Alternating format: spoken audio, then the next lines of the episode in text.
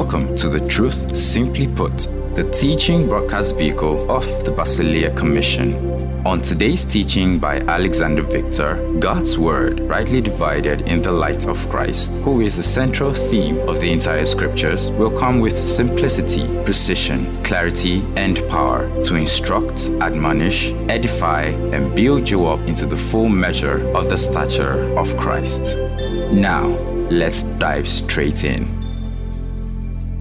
We left off at establishing from 1 Corinthians 11, which is our text in church consciousness, discerning the Lord's body, that where Paul says, Let each man examine himself.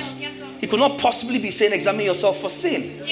Because sin cannot possibly be found in the body if Jesus took, He Himself, He Himself took our sins upon Himself. He Himself took. 1 Peter 2.24. 1 Peter 2.24. You see that?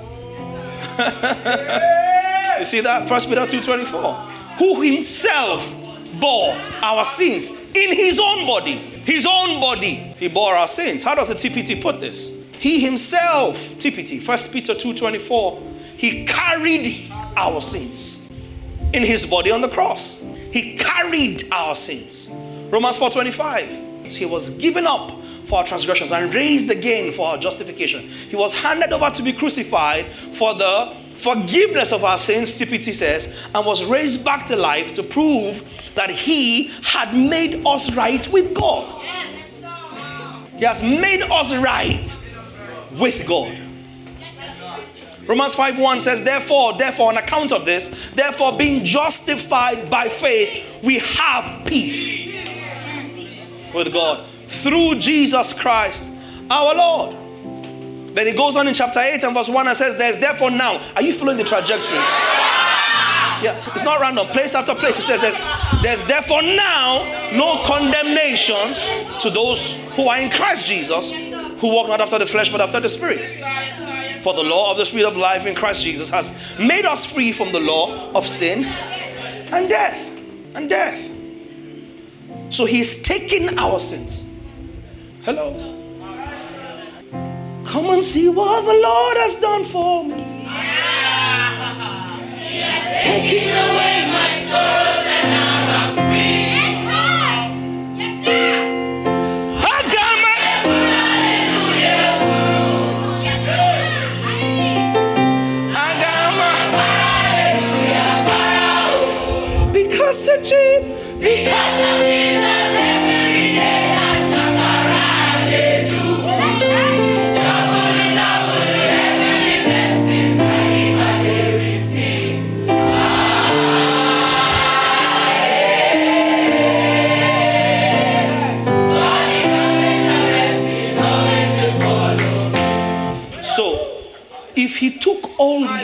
sorrows and your sins, and a scripture says, examine yourself.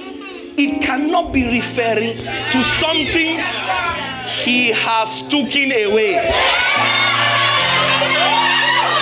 It can't. Six, gone. Seven, gone. One. Now my sin is dead, gone,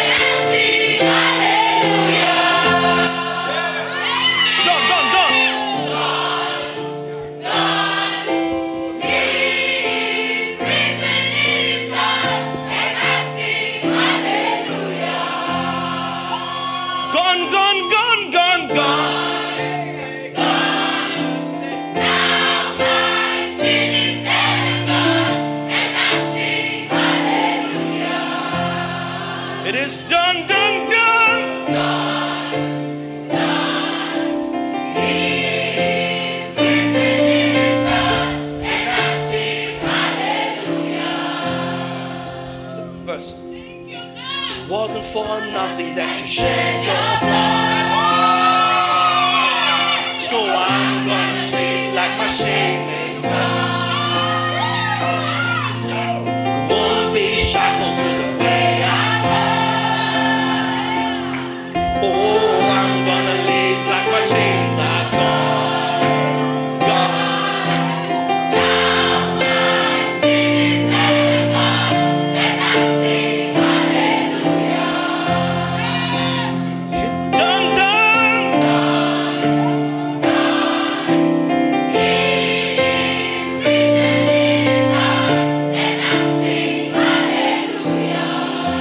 second verse.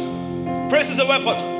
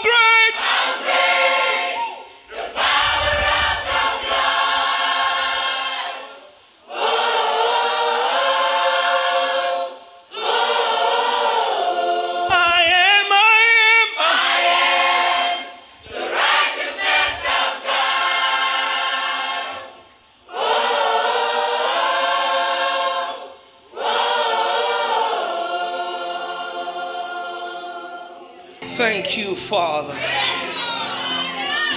My sins are forgiven. My sins are forgiven. The verdict over the believer is not guilty. And that verdict is never, ever, ever, ever going to change. The verdict remains not guilty. Blessed is the man whose sin are forgiven. I write to you, little children, for your sins are forgiven for his name's sake. Hallelujah. So if you look at 1 Corinthians 11 in the light of that, you realize that you cannot be told to examine yourself to find sin that cannot be found. That cannot be found. Because his death was for sin. That brought about the new covenant because I explained to you that the forgiveness of sins is the introduction of a new covenant. Do you remember that? The forgiveness of sin is the introduction of a new covenant. It buries an error and establishes another.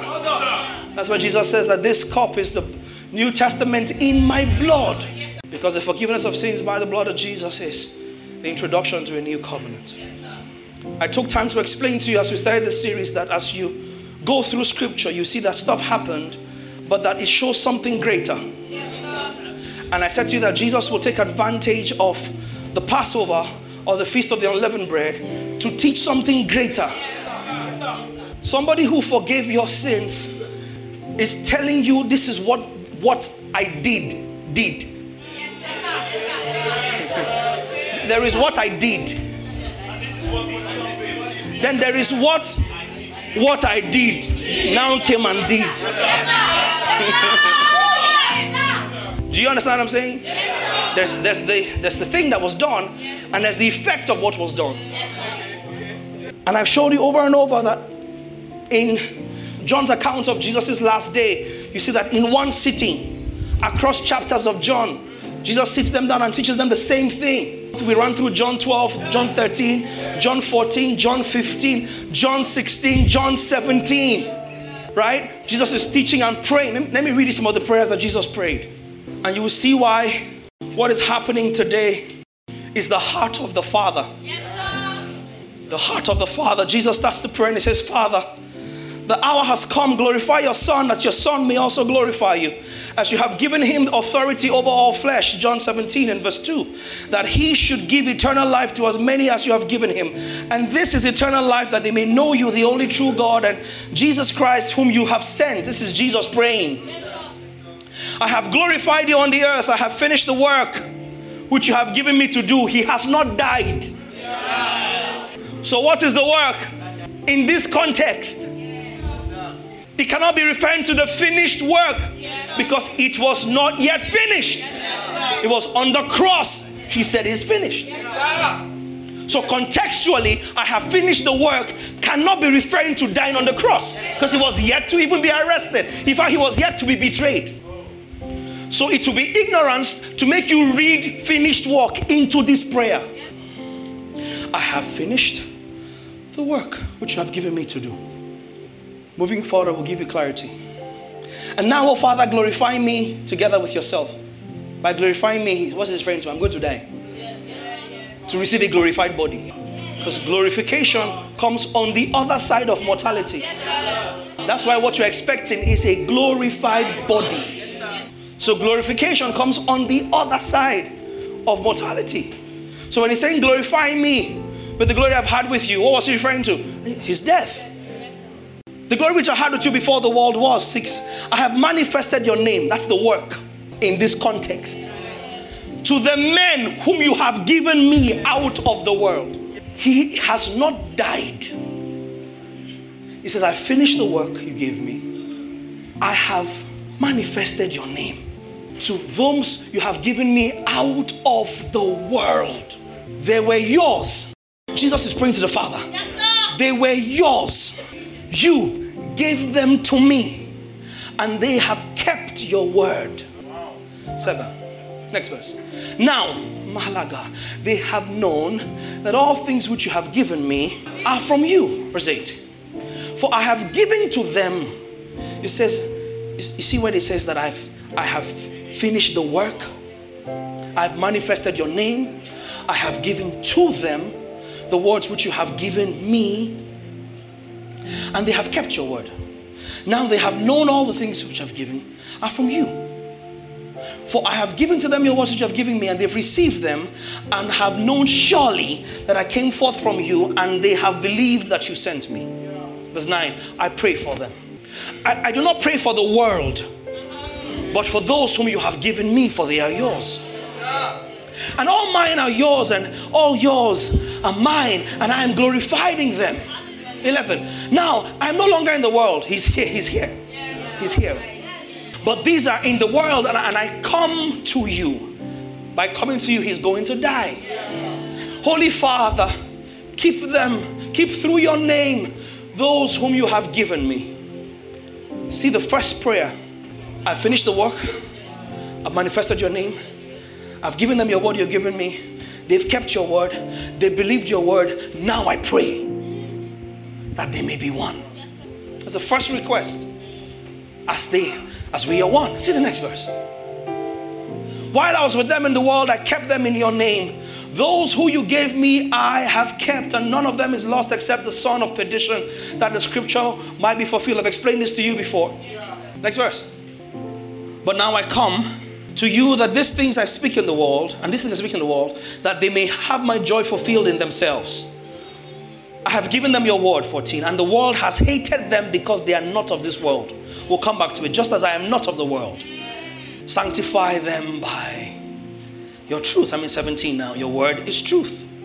As you have sent me into the world, I have also sent them into the world, and for their sakes I sanctify myself, that they also may be sanctified by the truth. I do not pray for these alone, referring to his disciples.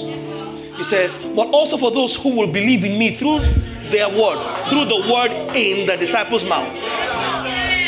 I prayed for these ones you have given me out of the world that you may make them one and sanctify them for that, by that truth, by your word is truth. And it's because of them that I'm being sanctified for their sanctification. And not only them alone, but also for those who would believe in me through their word, referring to you and I now.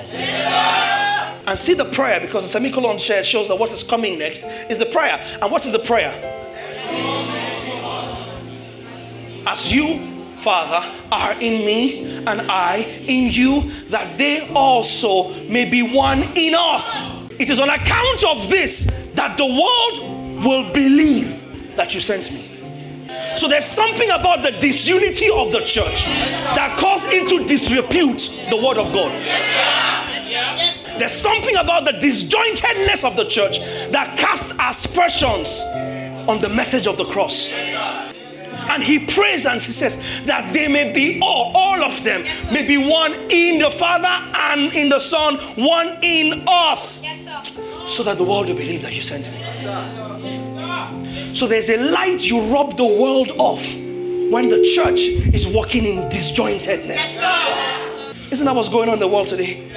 People, Christians in trouble, don't need unbelievers to say anything. Christians will kill each other.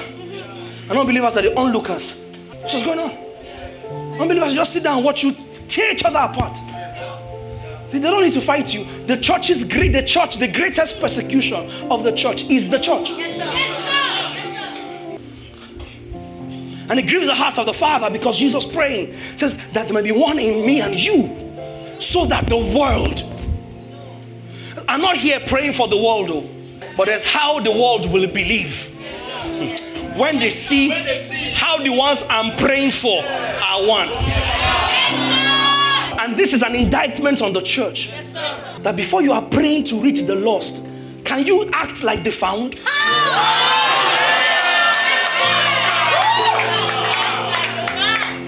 Can you live like the found? Can you walk and talk like the found? Can you be spirit led and manifest spirituals like the one who has been found? I'm praying for the lost. We are praying. Let's let's pray. Let's read. Let's pray for the lost. Let's fix the found. And that by the fixing of the found, by the unity of the found, the world will believe that you sent me. Are you here? And the glory which you gave me, I've given them that they may be one, just as we are one. Can you hear the pray? Can you hear the heart of Jesus? The glory you gave me, I gave them the glory so they can use this glory to be one. The glory the church is given is to the intent that they are one.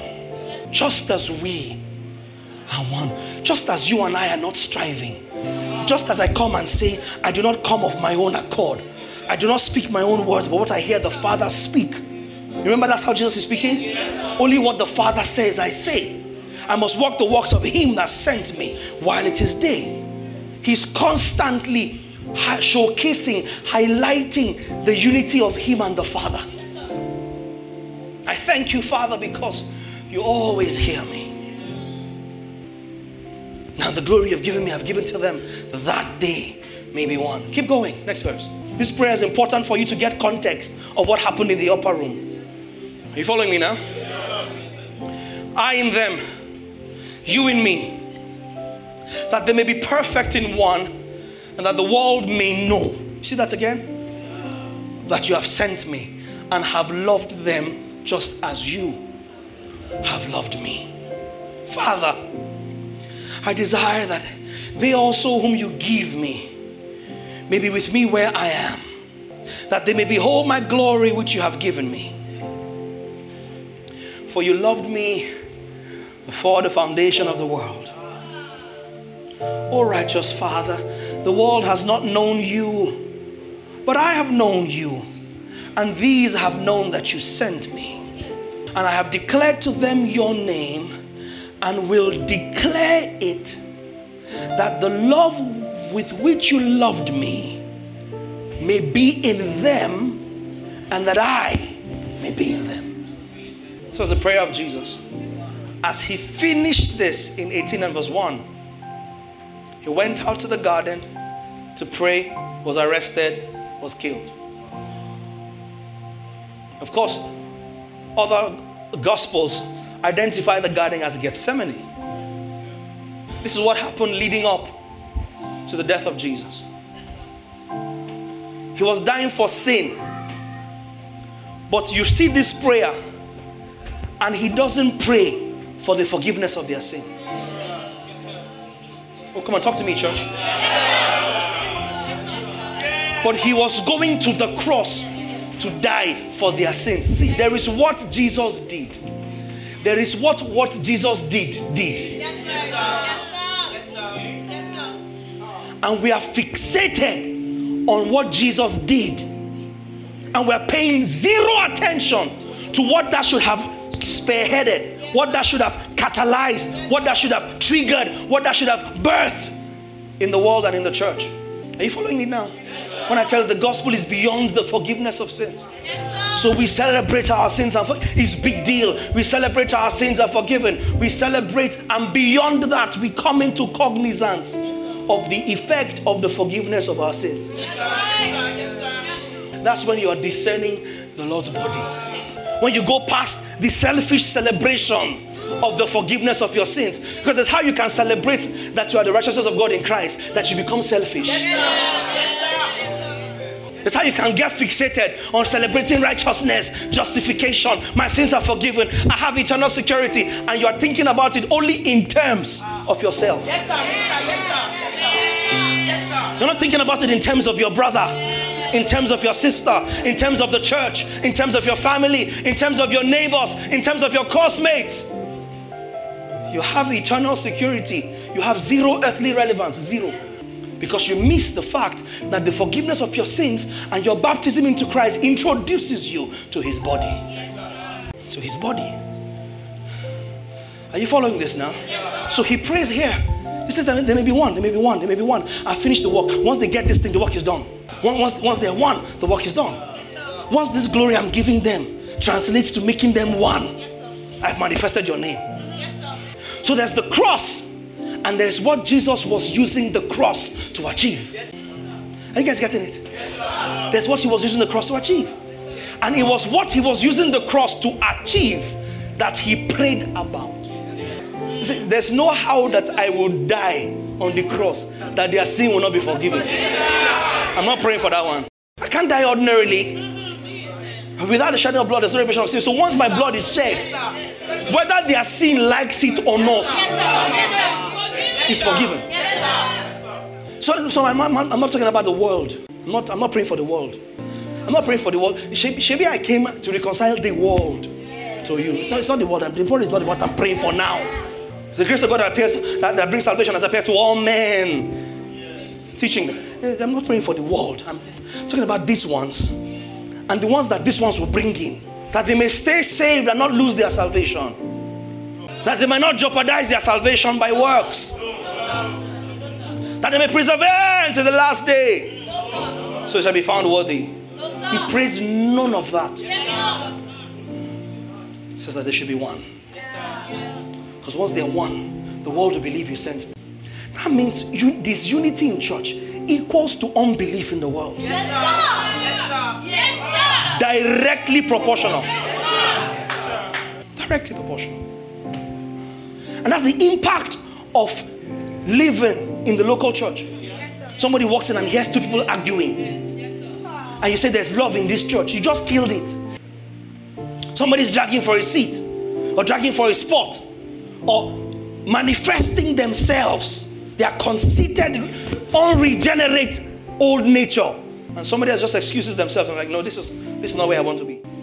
So disunity in church equals to unbelief in the world. It's people that have not believed on the Lord Jesus because we have not supplied the world the unity the church needs to see. And he prays for them to be one. He prays for love to be in them as he is in them. He prays for them to be connected with the Father and the Son. He prays for them to come into each other and use the glory that he has given them for the unification of the body. This is the context. This is the setting of that last Passover. Are you following me now? Yes, This is the setting of that Passover. Yes, This is the culmination of the bread and the cup. Yes, sir. And he said, This is my body. This is what he says. As often as you do this, you proclaim the Lord's death till he comes. Not the Lord's death for forgiveness of sin. Are you following me now? Did he die for the forgiveness of your sin? Yes, he did. He did. Is that what he was drawing emphasis to? No. When he took the bread and cup, his emphasis was the consequence of the forgiveness of your sin. That there may be one. So when Paul leveraged this, what Paul received was the revelation of the unification of the church that religion missed. Because re- religion just looks at bread, body, wine, blood, forgiveness of sins, full stop. And have no logical explanation for why you should be made to drink a blood that should be washing you. Because again, if the blood is for the sanctification of your sin, what sanctifies you, man? You use it to bath. Is it not so? You don't drink hypo. Or even your most expensive bath gel. You don't put it in a cup and measure it like cough syrup and drink it so it can wash you internally. Blood for the forgiveness of sin is shed, not drank. For the forgiveness of sin, oh, is shed. It's not consumed. So we run into logical quagmires where you have no answer to give people that would hold you to task and say, Come and explain this thing you are practicing. You say, All I know is that the Word of God is a mystery. Nonsense. Absolute nonsense. Mystery that has been revealed. For we have received the Spirit of God that we, it is given to us to know the mind of the Father. The Word of God is 19 mysteries, 23 mysteries of the blood, 28 mysteries of the communion. And the only thing that's a mystery, you missed it. Staring you in the face, hidden in broad daylight. You missed it. No, if, if we're drinking blood to wash us, we should wash with the blood. That's when we can find it all. So it is obvious by the particulars of the case we are considering. It's not forgiveness of sin that was being talked about. Jesus telling you to drink blood to partake in forgiveness is Him co opting you as a partner in the sacrifice He paid for you. Does that make sense? Become partners. God supplied some, you supply. See what you don't know, you don't know, just leave it.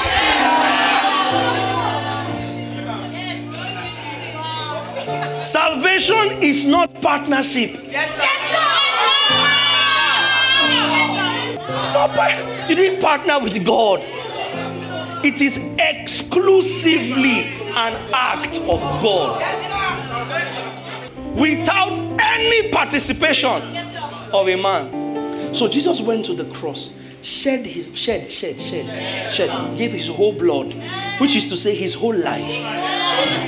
Hebrews says once and for all, for the forgiveness of my sins. And then as often as I drink it, I must drink it to receive forgiveness that that but but I, I thought eh, eh, excuse me, sir, I have a question. Do you understand? I have a question, sir. Sir, sir with all due respect, the- this salvation equation is not quantizing, it's not adding up. I, I, but, I thought I thought you say you had sacrifice once for all. And, and it's, it's not like I don't believe, oh, I believe. But then I, and I have to do this often, often, often, often. And even the doing self, I first have to examine myself because I want to drink blood to forgive my sin. But if I if I have sin, the blood will kill me. Some things make no sense. Why is the blood killing me if the blood is supposed to wash me? Has what is a blessing become a curse? But I, I, I, so, so- I have many questions. So I thought, I thought James, your brother, said that can one fountain bring bitter and sweet? See, hear me, Church of Jesus Christ. Hear me carefully. Blood that saves cannot kill. It is either saving or it is killing.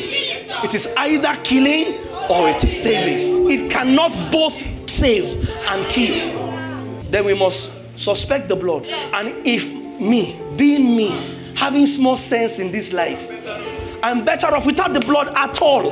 Don't save me, don't kill me. Just, I don't need it. Why should I be calculating on what side of the blood am I today? Is the blood here to save me? Is the blood here to kill me? No, you know what? I'd rather be bloodless. You can keep your blood. No, see, life is too dicey for probables, variables. You know, life is too dicey. We're doing uh, and we show here, we here, the shift here small. No, life is too dicey for that. And if that's how fickle salvation is, I don't need it. So, so I must be topping up the forgiveness of sin by eating bread, wafer. No, sir. The finished work of Jesus Christ cannot be captured in any symbols or tokens after the cross. Remember shadow and substance? You cannot introduce a shadow after the substance. You cannot introduce a token after the body has manifested. Tokens lead up to a manifestation, shadows lead up to a substance, not the other way around. Not taking us from Jesus. So, have we understood this now? Jesus died to forgive our sins, but there is a causative effect. There's something that what he, his, his forgiveness of sins causes to br- come to expression. Is is is in that cause, in that effect, in that manifestation, that is where the church is sandwiched. The church is sandwiched in that space after, directly after the forgiveness of sin. Does that make sense? Once you go immediately past the forgiveness of sins, you enter the realm of the church. Are you following me? That's how he broke his body. So you become his body. As your sins are forgiven, you are introduced into the new covenant. It's in that realm that the church exists. You must go beyond the forgiveness of sins and see the effect of the forgiveness of sins, the purpose of the forgiveness of sins. That's why I told you the kingdom order is cross church kingdom. Do you remember? Cross church kingdom. Now, if I've, I've explained that, I've sh- shown you the prayer of Jesus, and you have seen that what was on his heart in the whole day that he was betrayed was the unity of the body. He was not fretting over the forgiveness of their sins. He knew that once I die, I mean something that was so sorted that he was already going around before he died saying your sins are forgiven. Somebody stretched out on the cross next to him, and he's saying, I say to you today, you will be with me in paradise. Of course, I've explained that verse to you. He didn't say, I say to you, today you will be with me in paradise. No, Jesus did not go to paradise the day he died. So if Jesus is saying to the guy on the cross, I say to you, today you will be with me in paradise, Jesus lied. Because Jesus did not go to paradise the day he died. So he could not have been saying, I say to you, comma, today you will be with me in paradise. It's not you that also said that he was in the, in the grave for three days and three nights. Even though you still cannot explain how Friday to Sunday is three days and three nights. Common three days and three nights, you cannot explain. The evening and the morning was the first day. So from your Friday night to Saturday, is not one night and one day. From your Saturday to Sunday, is not two nights and two days. How did he resurrect on Sunday morning if he died on Friday? There's no calculation you want to calculate. Three mornings you don't have. Three nights you don't have. Three afternoons you don't have. If you take Friday afternoon, he died about three o'clock. So that's late afternoon. If you as Friday afternoon, count Saturday afternoon, Sunday morning, he woke up before afternoon. You carry Friday night, carry Saturday night, Sunday morning, he woke up before night. Count Friday morning, you can have Saturday morning, you have Sunday morning, you don't have Friday morning. Because he died Friday afternoon. Three mornings you don't have, three afternoons you don't have, three nights you don't have. And you come to preach to me and tell me he, he, he, he was in the grave for three days and three nights. Let me believe you that your own math teacher has been able to squeeze three days and three nights into Friday to Sunday. Maybe he was in the grave for three days and three nights from Friday to Sunday. Please, inside those three days, where did he go to paradise and carry a thief with him? Because the woman wakes up and says, she sees the gardener and she says, Please, where have you kept my master? I, I came to minister to his body.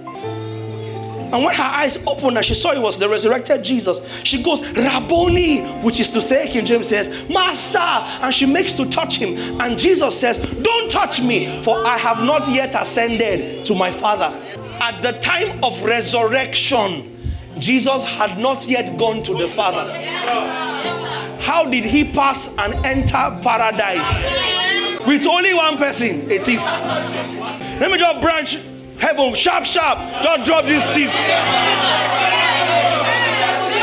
Before the thief go change in mind. When you reach heaven's gate, you like you ask Gabriel.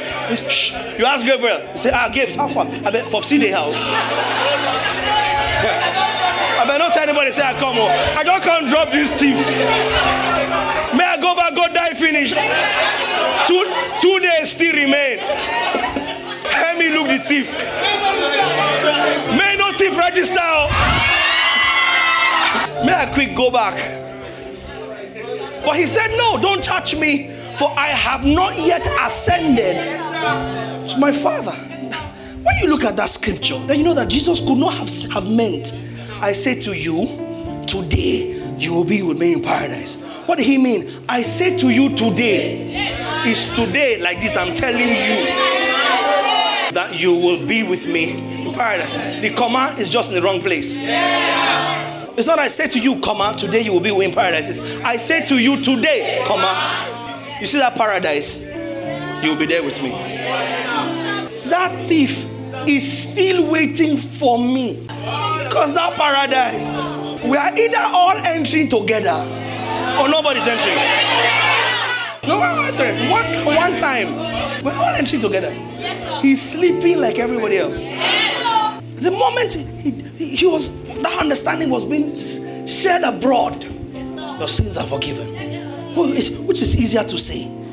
Rise up, take up your bed and walk, or your sins are forgiven you. Ah, see, the Son of Man has power to forgive sin. Okay, but so that you will just, it will, it will clear you. Okay, rise up, take up your bed and walk. Why did Jesus first say, rise up, take up your bed and walk? Because everything about the infirmity of that guy was tied to sin. So Jesus just looked at him and said, Your sins are forgiven you. That's wholeness. That's healing. So his death forgive. He was slain from the foundation of the world for the forgiveness of sin. Jesus' prayer, Jesus' examples were beyond the forgiveness of sins. That's why I told you there was some things else that happened. Remember? Ephesians 1 7. You see, and Colossians 1 14, you see in him we have redemption through his blood, through his blood, the forgiveness of sins. Ephesians 1 7, Colossians 1 14. In whom we have redemption through his blood, the forgiveness of sins. So the shedding of his blood was for the forgiveness of sins. The death of Christ on the cross is for the forgiveness of sins. Yet, you come to Ephesians 4. We saw Ephesians 1 7, right? You come to Ephesians 4. Where do we go from? Let's go from 31. Let all bitterness, wrath, anger, clamor, and evil speaking be put away from you with all malice. 32. Be kind to one another, tender hearted. See this line. Forgiving one another, even as God in Christ forgave you. Can you see how it opens the scope? Jesus died for the forgiveness of your sin. He, he, he died for the forgiveness of your sin. But the dying of Jesus for the forgiveness of your sin is also a lesson in interchurch forgiveness. Forgiving one another, even as God in Christ forgave you. How did God in Christ forgive you? On the cross. By the shedding of his blood. So, the shedding of the blood of Jesus forgave your sins and taught the new creation that you will be how to forgive your brother. Are you guys getting it? Let's see how, let me see, let me see a modern translation. Let's see how the TPT puts this. Be instead kind and affectionate to one another. Has God graciously forgiven you? And the, duh, the answer is yeah. Then forgive one another in the depths of Christ's love. So here now you see the death of Jesus. Beyond forgiving your sins, you see the death of Jesus teaching you to forgive one another. Even though, yes, it was for your own forgiveness. Give me, give me the verse in the message. 432. Be gentle with one another, sensitive. Forgive one another as quickly and thoroughly as God in Christ forgave you. So you now you see the death of Christ being an example in you forgiving your brother. He forgave your sins, and in doing that, he taught you how to forgive. Ephesians 5 1 and 2. You see another example of, of what Jesus did. Did Jesus die for your sin? Yes. But I said to you, there's stuff that Jesus did by his dying. There's stuff that what his dying did, did. Yes, sir. Ephesians 5 1 and 2. Therefore, be imitators of God as their children. This is coming from, give me the last verse of Ephesians 4. I've taught you when you see therefore, go back to chapter 5, verse 1. Whenever you see the word in scripture beginning with therefore, pause and investigate what the word therefore is there for. Oh, All right? Whenever you say a verse starting with therefore, therefore is saying on account of. Does that make sense? On account of. Following from. Further to. So whenever you see therefore, pause and investigate what the word therefore is there for. Now, why is the word therefore there? Last verse of chapter 4. We just read it. Be kind to one another, tender hearted, forgiving one another, even as God in Christ forgave you. On account of this, in relation to this, imitate God as their children. Verse 2 On account of this, walk in love as Christ also has loved us and given himself for us an offering and a sacrifice to God for a sweet smelling aroma. So again, you see Paul referencing the death of Jesus here, not for forgiveness of sin. He's showing us the death of Jesus as a sweet smelling sacrifice given in favor of or on behalf of the person he loves. So he's telling you too, the way Jesus died because of love. He's not referring to sin now. He just used the same death of Jesus that was for our sin to explain how you should forgive your brother. In a verse earlier, then in the next verse, he borrows the same death of Jesus and he says, Walk in love as Christ loved us and gave himself for us. What does it mean by give himself for us? Died for us. What did his death do? Forgive our sins. But right now, he's not referring to forgiveness of sin, but he's referring to the death of Jesus. That's why I said to you, calm down. Oh, I am forgiven. I am righteousness. That's not all there is. Oh, calm down. That's why I say we can teach the gospel of the Lord Jesus Christ all day, every day till He comes, and we have not finished it.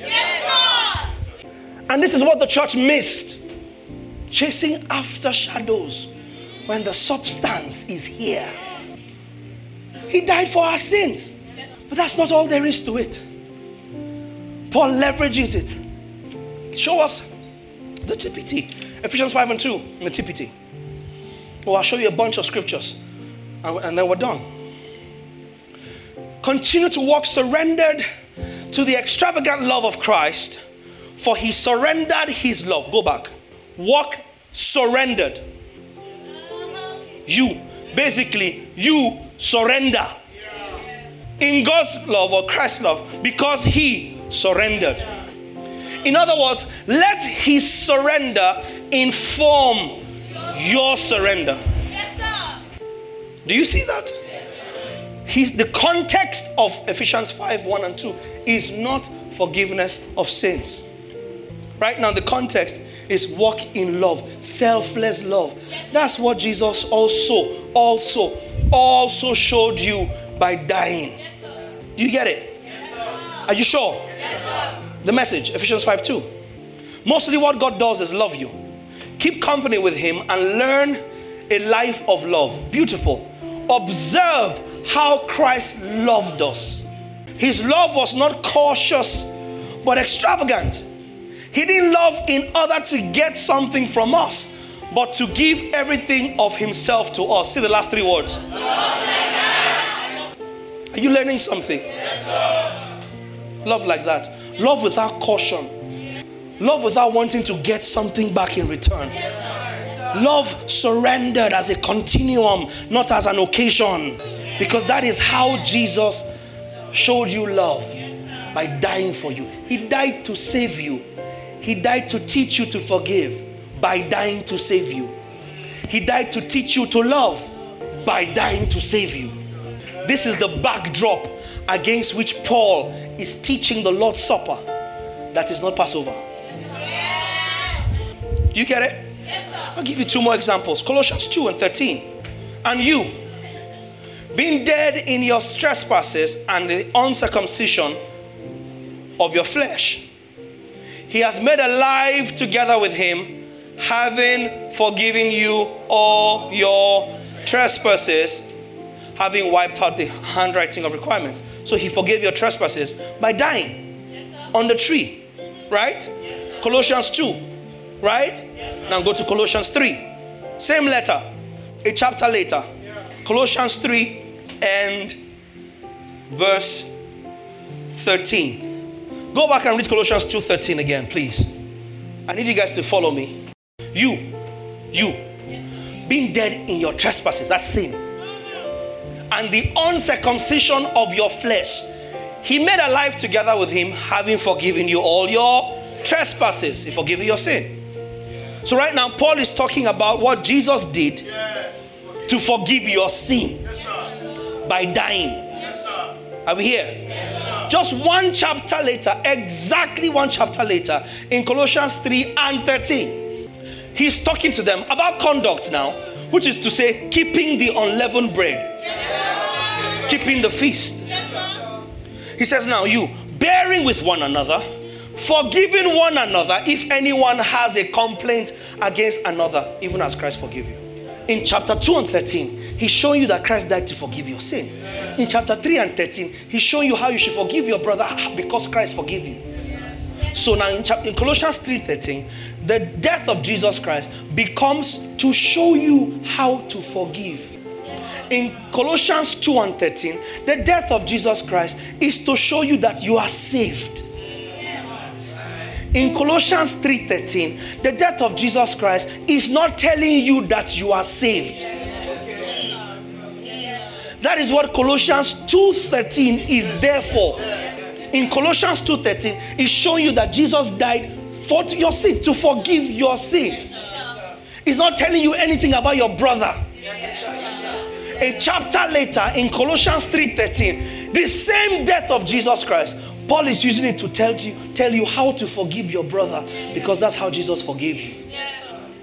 So there are many lessons from the cross in this gospel. There are many lessons from the cross. Forgiveness of sins, righteousness, and sanctification and justification being just a few of them. Yes. Not all.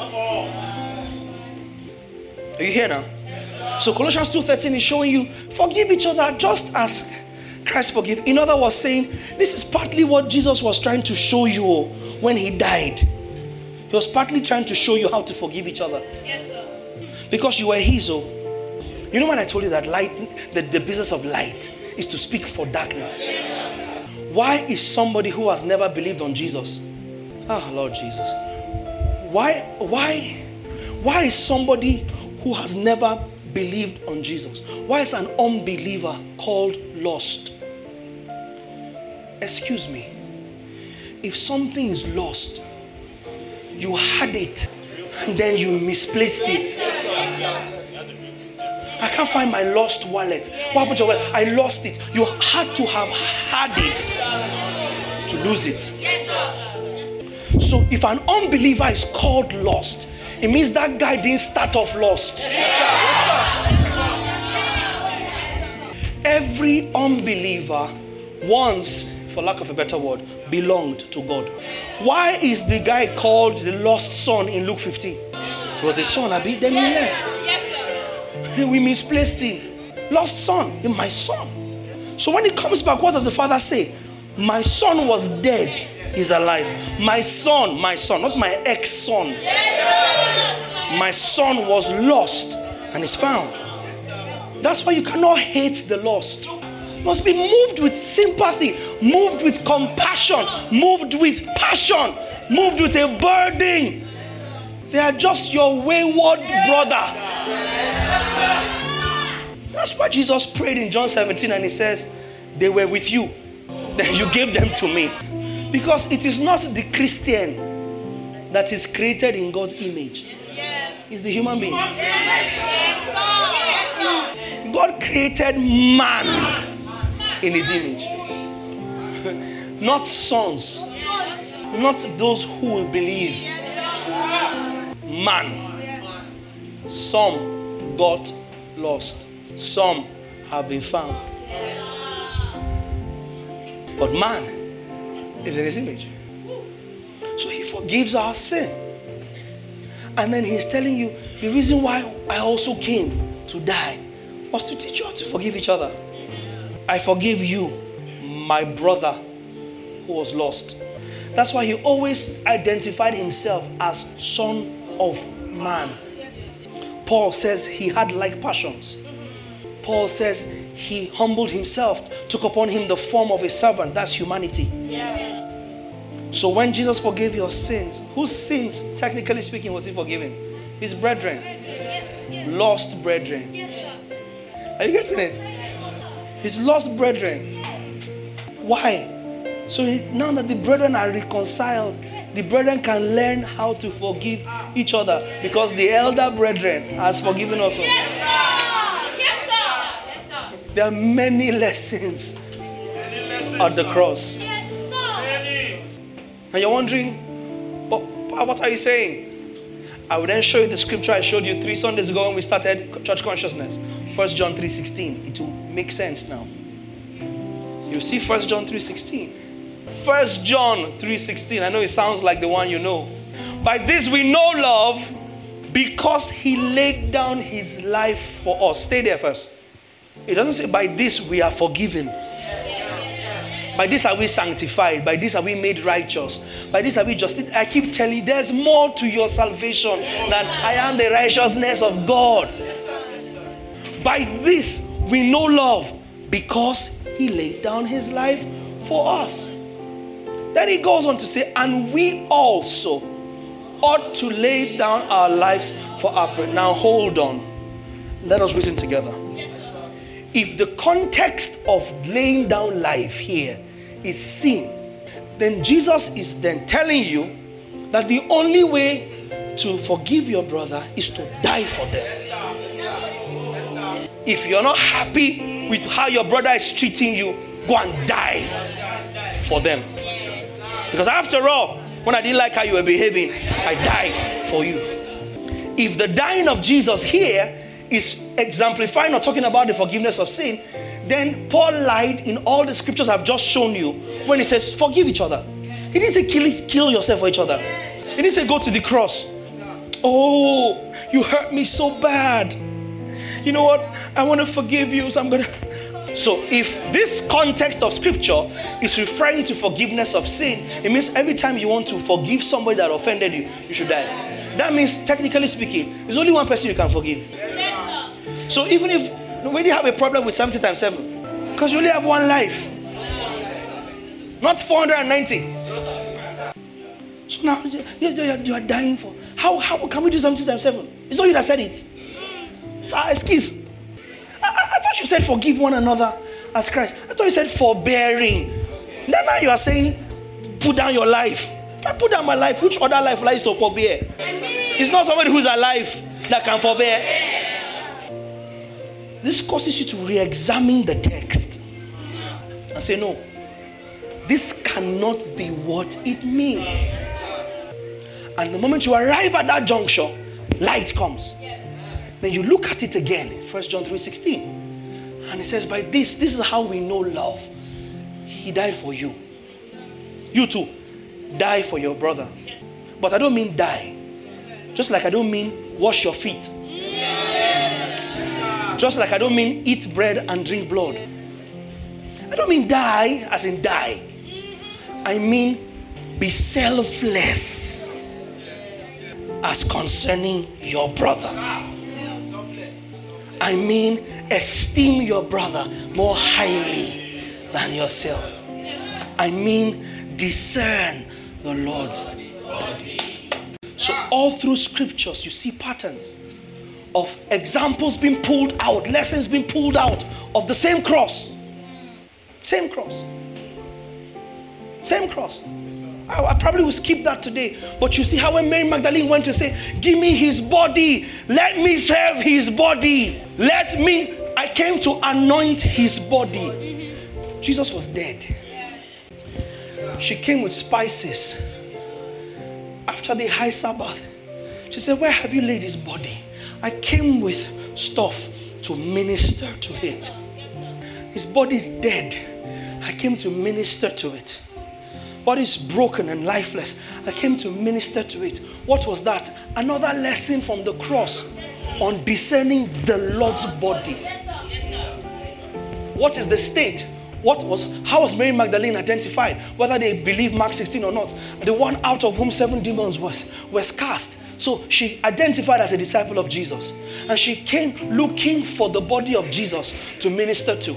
If you are a disciple because he has saved you, what is your posture? Looking for the body of Jesus to minister to. Who's getting this? I'm looking for the body of Jesus. Where's Where's the body of Jesus? I want to anoint it. Where, where's the body of Jesus? I want to feed it when it's hungry. Where's, where's, where's the body of Jesus? I, I want to give it a place to sleep. Where is the body of Jesus? Like Mary Magdalene, every discerning believer is going around looking for the body of Jesus that you may minister to it. Looking for the body. Where's his body? Give me his body. I'm all about his body. He's dead, right? I'm not, I saw him die. He's dead. I know. But where's the body? I don't need to see him to serve him. Who's getting this? I don't even need him to talk back to me. I don't need him to give me anything. I, I don't need him to pray over me. I don't need to bless. He's dead. It's okay. I, I can't hear from him. It's okay. But but where's his body? Love him that much to minister to his body. He has made too much impact in me enough to neglect even his body. Where where is his body? Give me, give me his body. I want to bless his body. Give me his body. I want to touch his body. Give me his body. I want to look after his body. I want to clean his body. I want to make sure his body doesn't go corrupt. I want to make sure his body doesn't ferment. I, I want I want to make sure his body doesn't rot. I'm okay. He's done enough for me. Yes, sir. Yes, sir. He's done enough. Seven demons, all gone. Give me purpose.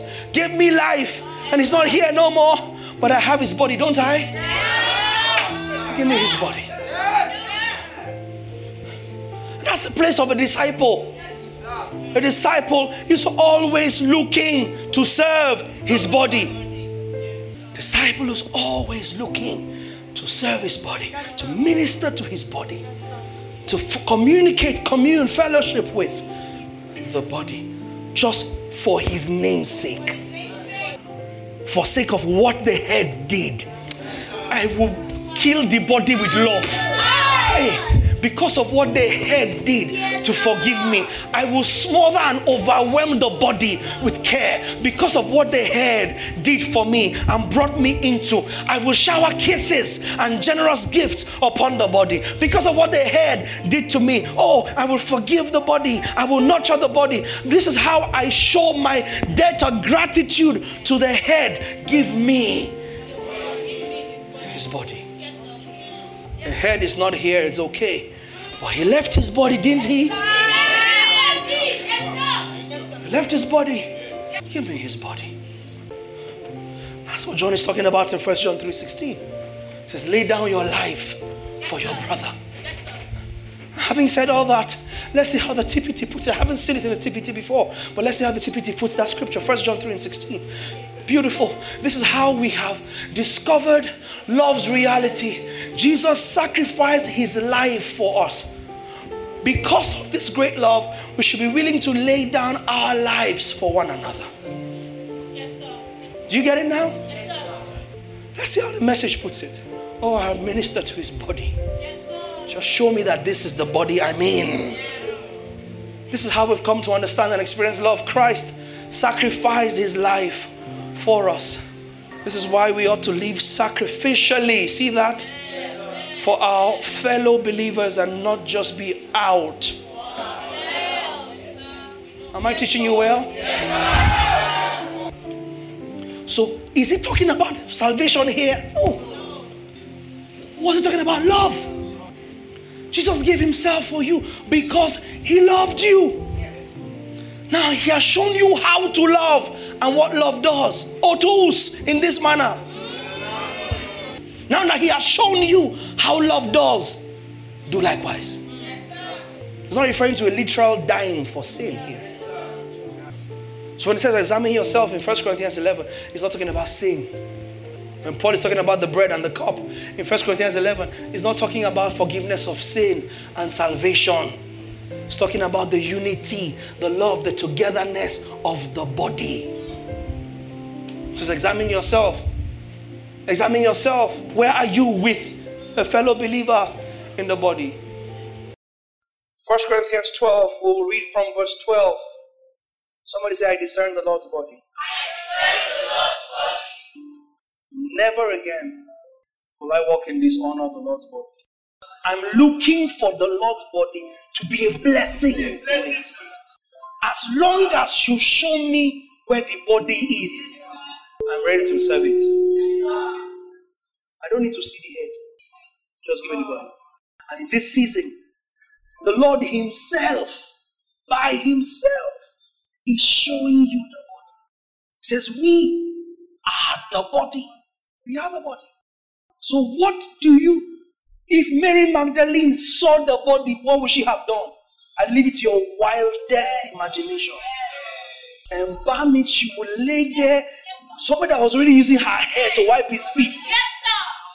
She will camp there. No single fly will come near that body. No, the body will not rot. It will not stink. It will not ferment. It will not corrupt. It will not be naked. She will look after the body like Jesus was there in the flesh. If Mary had set her sights on the body of Jesus, nothing would have shifted her from that tomb. Nothing. Nothing. Nothing. And where are the Marys in this room that have the privilege that Mary didn't get? The privilege of having his body with you. Malakose shivedo kadabalada. His body is with us. His body is us. I've made daring statements like this in the past when I said, Show me a place in scripture where God called in the New Testament a believer to love him, where God is challenging you to love him.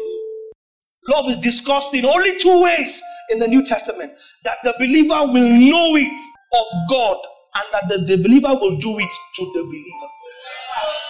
That's all. That you will know the love of God, that you, rooted and grounded in love, that you will understand that nothing can separate us from His love. Once you know and discern His love, now carry what He has shown you and give your brother. God is not asking love of you, He's giving love to you and demanding it from your brother of. Anybody that says they love Jesus and hate his body is an antichrist. Because we are the body. Now, don't over the body. Smother the body with attention and affection. Make sure the body of Jesus never hurts. Make sure the body of Jesus never decays, never rots, never ferments, never lacks any good thing. Don't ignore the body because the head is not here. He left his body. And this body is alive and breathing. First Corinthians 12 and 12. Now read carefully. For as the body is one has many members, but all the members of that one body, being many, are one body. So also is Christ. Keep going. For by one Spirit we're all baptized into one body, whether Jews or Greeks, whether slaves or free, and all have been made to drink into that one Spirit. Keep going. For in fact, so no human being can by themselves say, I'm the body of Christ. In fact, the body is not one member, but many. Keep going. If the foot should say, Because I'm not a hand, I'm not of the body. Is it therefore not of the body? And if the ear should say, Because I'm not an eye, I'm not of the body. Is it therefore not of the body? And this is where this is where heresies die. Uh, now some people they do this thing. Some people are all over the place. Some people are, some people are not. Some people are. Some, see, the eye is not the ear. The ear is not the hand. You must trust the leading of the Spirit of God and the oversight of the pastors He gives you to properly socket you in the body. So you must trust the Lord and the leading of the Spirit by the oversight of the pastors to socket you properly. You can feel you are an ear, but you are an eye. You can feel that I can do this thing, oh, but that's not your place. Put the verse back. If the whole body were an eye, if all of us were dragging for one thing, who will do the other things? If all of us want to be the one in the limelight, who will be in the foreground? Who will be in the background? If all of us want to be in the background, who will speak for us? If the whole body were an eye, where would be the hearing? If the whole body were hearing, where would be the smelling? This is your Bible. But now, God has set the members, each one of them, in the body, just as He pleased. Now, if they were all one member, where would the body be? But now, indeed, there are many members, not many bodies. Many members, yet one body. And the eye cannot say to the hand, I have no need of you. Nor again, the head say to the feet, I have no need of you. 22. No, much rather, those members of the body which seem to be weaker are necessary. And those members of the body which we think to be less honorable, on these we bestow greater honor, and our unpresentable parts have greater modesty. I, have explained this to you before. If you are looking at wiping and washing, your anus gets the most attention. Not because you like it or you're a fan of it, but you just understand that necessity demands that every time you excrete or do something close to it, you go and you do a wee and you wipe. You do a poo, you wipe. You do a fart sometimes, you wipe. And you will never bring your anus to church and show it to the church. And when you wipe, when you wipe your anus or wash it, hopefully you wash your hands. The idea is you wash your anus with your hands. Then you wash your anus off your hands. Cumulatively, your anus gets a lot of attention. If we could put your hand when you come back home under a microscope, you shout blood of Jesus. Watch those hands that you struggle to wash, those hands. Sema came up to say what the Lord was saying. While she was speaking and declaring the counsel of God, I was seeing her nails. And said, My God, these are pretty nails. Now, put the nails up. See how lovely they, they, they look lovely, don't they? The gloss and the acrylic on this, and the nail polish and the filing on this doesn't mean that these hands are clean. Now, example. It does not suggest that these two people plus everybody else wash their hands as soon as they get home. In fact, chances are they're so much in admiration of how beautiful their nails look that they will not even think of washing. Are you following me? No, you're so pretty nails. The fact that you pay attention and you beautify them doesn't mean that they're clean. But you're not going to remember to wash your hands. But there's no way these ladies will do a dump and will not wipe their behinds. The, the chances of these gorgeous ladies forgetting to wipe their behinds is next to zero. But you see, we come in church, and what are we carried away by? Your nails are lovely. Not everybody in church is a glittering fingernail. Not everybody in church is the beauty you can see. And so you must learn to discern the Lord's body beyond what is visible, beyond what is shining, beyond what is in your face. There are other parts to the body. You can't treat the body of Christ different to how you treat your body. That's why Paul says in Ephesians 5 No man hateth his own body, but nourisheth and cherisheth it. People that are in the body that are not visible, they're not loud, they're not bold instantly. Some people need a bit more push, more shove, and more attention than others. Some people need more sharpening than others. It doesn't make one person superior or inferior to the other. But it means we appreciate the diversities of gifts in the same body. And we can't get carried away by what is on display or by who is on display. We can't. Star comes and sings and blows the whole place away. And once we see Star coming to sing, we know what to expect because it's Star. But in that same meeting, there is a move. Hallelujah, no go finish for my mouth. Oh, same meeting. Goodness and mercy, they follow for my mouth. Oh, praise the Lord cannot vanish from my tongue.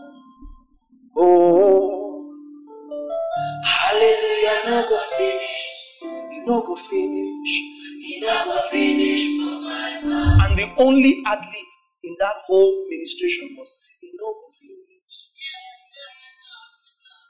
But in the purity and sincerity and truth of wealth, we discern the Lord's body as much as in the dexterity, the musicianship of star. We don't go heresies that then leads to schisma because we value star over sema or over wealth. Ah, me today, it was Tega that did it for me. Oh, it was Tega when she don't come that I stand there. When she ah in the same meeting, Danny stands and goes, I searched the wall. He couldn't feel me. Man's empty praise, treasures that fade, never And his only ad-lib is, hey.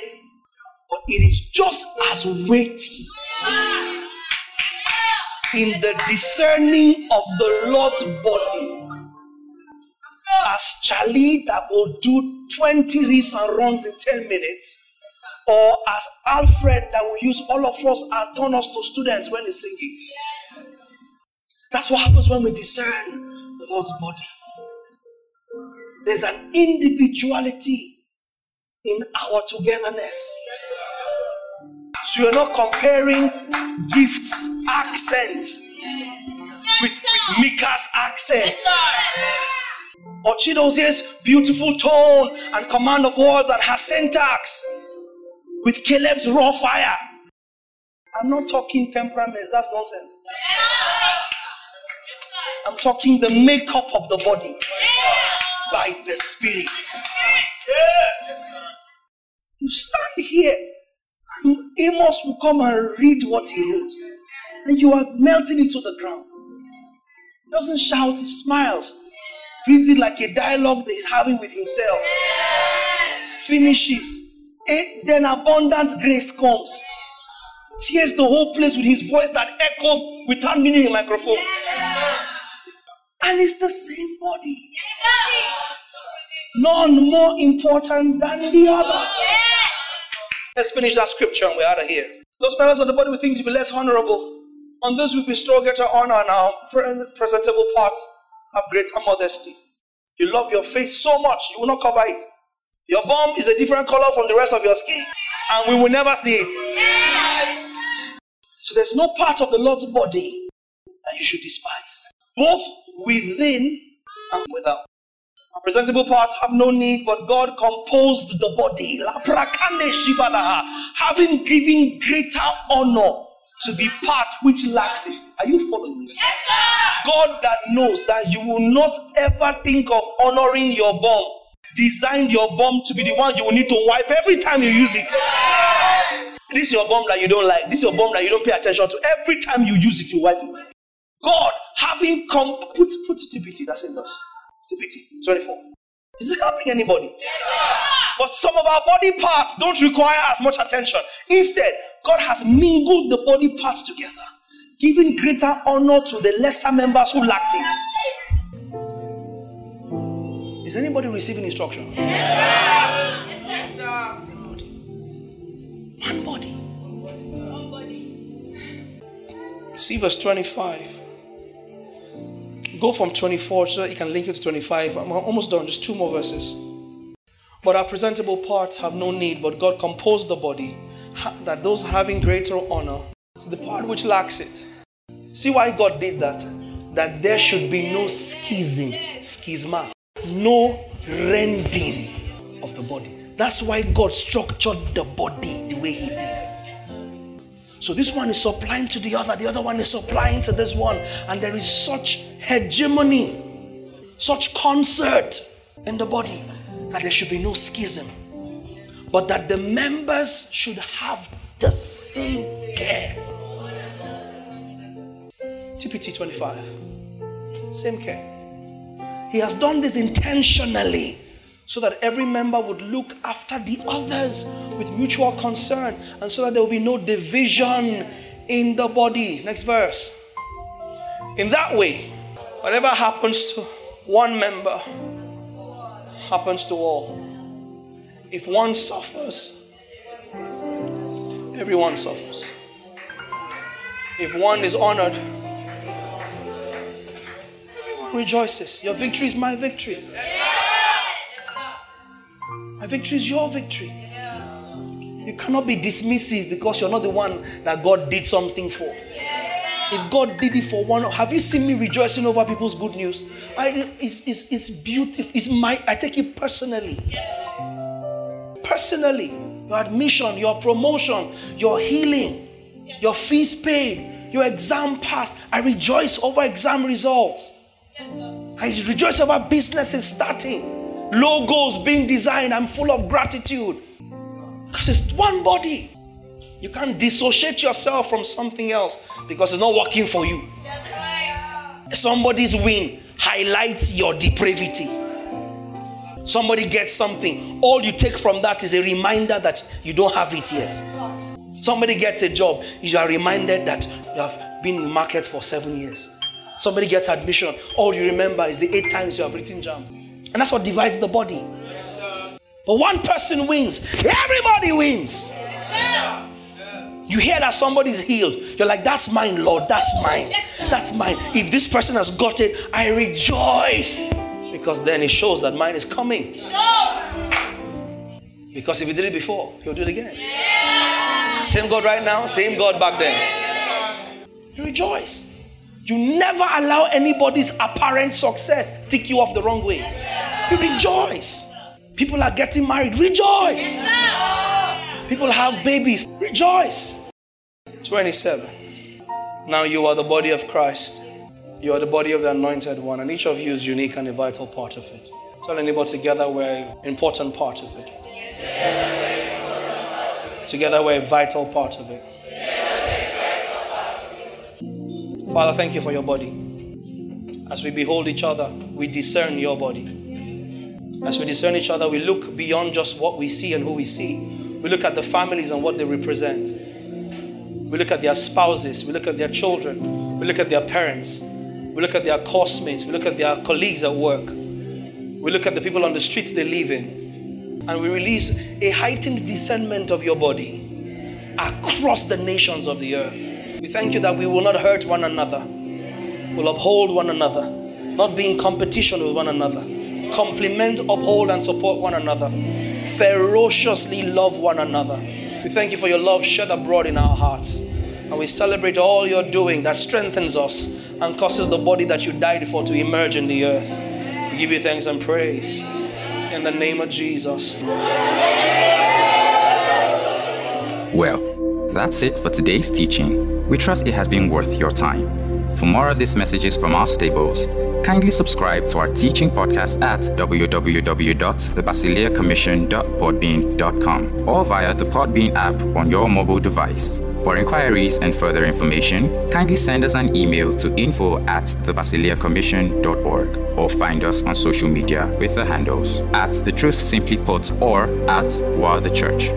You can also send us an SMS, call us, or connect with us via WhatsApp on plus 234 70 881 8864. Finally, if you would like to give to support the work that we do, kindly follow the Patreon link in our podcast or contact our office for details. Thank you.